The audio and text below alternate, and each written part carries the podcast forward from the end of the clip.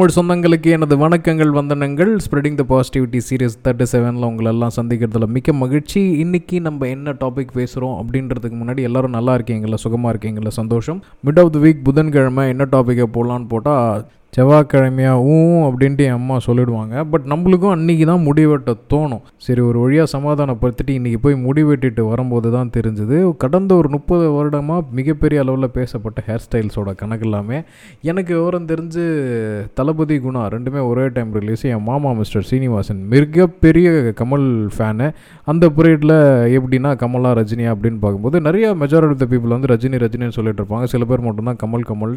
So அவர் கூடயே இருந்ததுனால எனக்கும் வந்து இந்த கமல் மேலே இன்ட்ரெஸ்ட் ஜாஸ்தி ஆகிடுச்சு ஸோ குணாவில் என்ன பெருசாக கட்டிங் இருந்துச்சு? ஒன்றுமே இல்லை. ஆனால் அந்த டைமில் தளபதி பயங்கரமாக தலையெல்லாம் சிலிப்பிட்டு பயங்கரமாக சுற்றிட்டு இருப்பாங்க.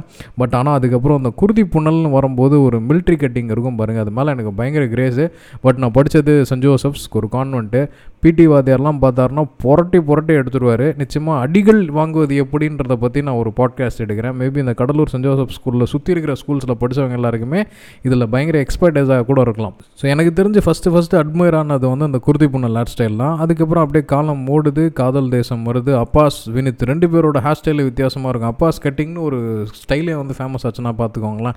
எனக்கு தெரிஞ்சு அப் டு ஒரு லெவன்த் ஸ்டாண்டர்ட் வரைக்குமே நான் வந்து கடைக்கு போனேன்னா நம்ம கடலூர் எஸ்பி ஆஃபீஸ் உள்ளார முத்தான்னு இருப்பார். அவர் தான் வந்து நம்மளுக்கு ஆஸ்தான சிகை அலங்கார நிலுபுரர் ஸோ அவரோட தயவால் தான் வந்து பயங்கரமாக வந்து ஸ்டைல்லாம் காட்டிட்டு சுற்றிட்டு இருந்தோம்.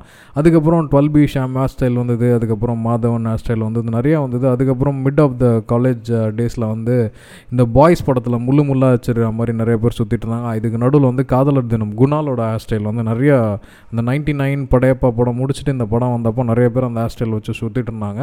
அதுக்கப்புறம் அப்படியே கொஞ்சம் கொஞ்சமாக இந்த ஹேர் ஸ்டைல் முகம் குறையிறப்ப மகேந்திர சிங் தோனி பிடரை வச்சுக்கிட்டு சிங்கம் மாதிரி இருந்தது.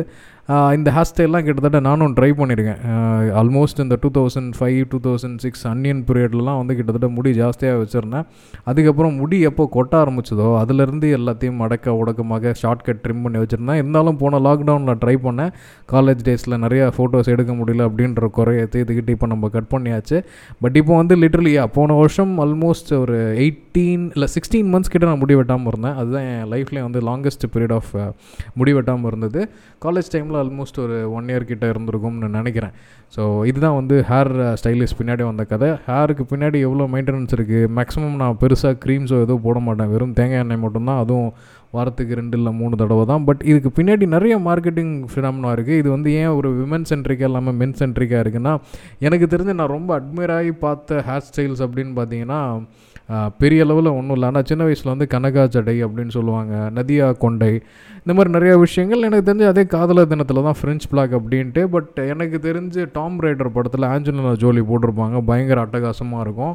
Two thousand two summer holidays நாங்கள் லெவன்த்து முடிச்சு டுவெல்த்து போகும்போது துளுதல்மை படத்தில் ஷெரினோட ஹேர் ஸ்டைல் எனக்கு ரொம்ப ரொம்ப பிடிக்கும் அந்த போனிட்டையில் அதுக்கப்புறம் காலேஜ் ஃப்ரைட்டில் ஜில்லுன்னு ஒரு காதலில் சூர்யா மிஸ்ஸஸ் ஜோதிகா அவங்க வச்சுருக்க அந்த ஷார்ட் கட்டும் பிடிச்சது.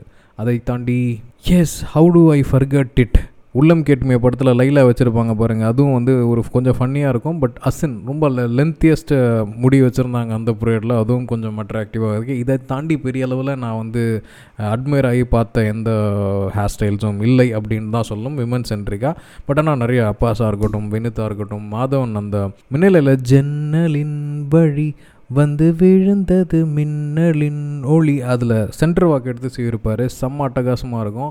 பட் ஆனால் இப்போ நினச்சி பார்க்கும்போது தலையில் முடி இருந்தால் போதும் அப்படின்ற லெவலில் இருக்கும். So take care of your hair அதுவும் வந்து மிகப்பெரிய லெவலில் வந்து ஒரு பர்சனாலிட்டி டெவலப்மெண்ட் ரைட்டாகவே இருக்குது போஸ் இல்லை முடி கொட்டுதுனாலும் there is a different hair style the rock hair style அப்படின்ட்டு இருக்குது அப்புறம் வின் டீசல் ஹேர் ஸ்டைல் இருக்குது ஜேசம் பாத்தம் இருக்குது நிறைய பேர் வந்து பாலில் இருந்தாலும் சூப்பராக இருக்க மாதிரி கம்ப்ளீட்டாக மொட்டை அடிச்சிட்டு இருக்காங்க. என்ன இருந்தாலும் இருக்கிறத காப்பாற்றிப்போம் அப்படின்னு சொல்லிட்டு இந்த பாட்காஸ்ட்டை நிறைவு செய்கிறேன் எஸ் இதை நான் மறந்துட்டேன் சொல்ல.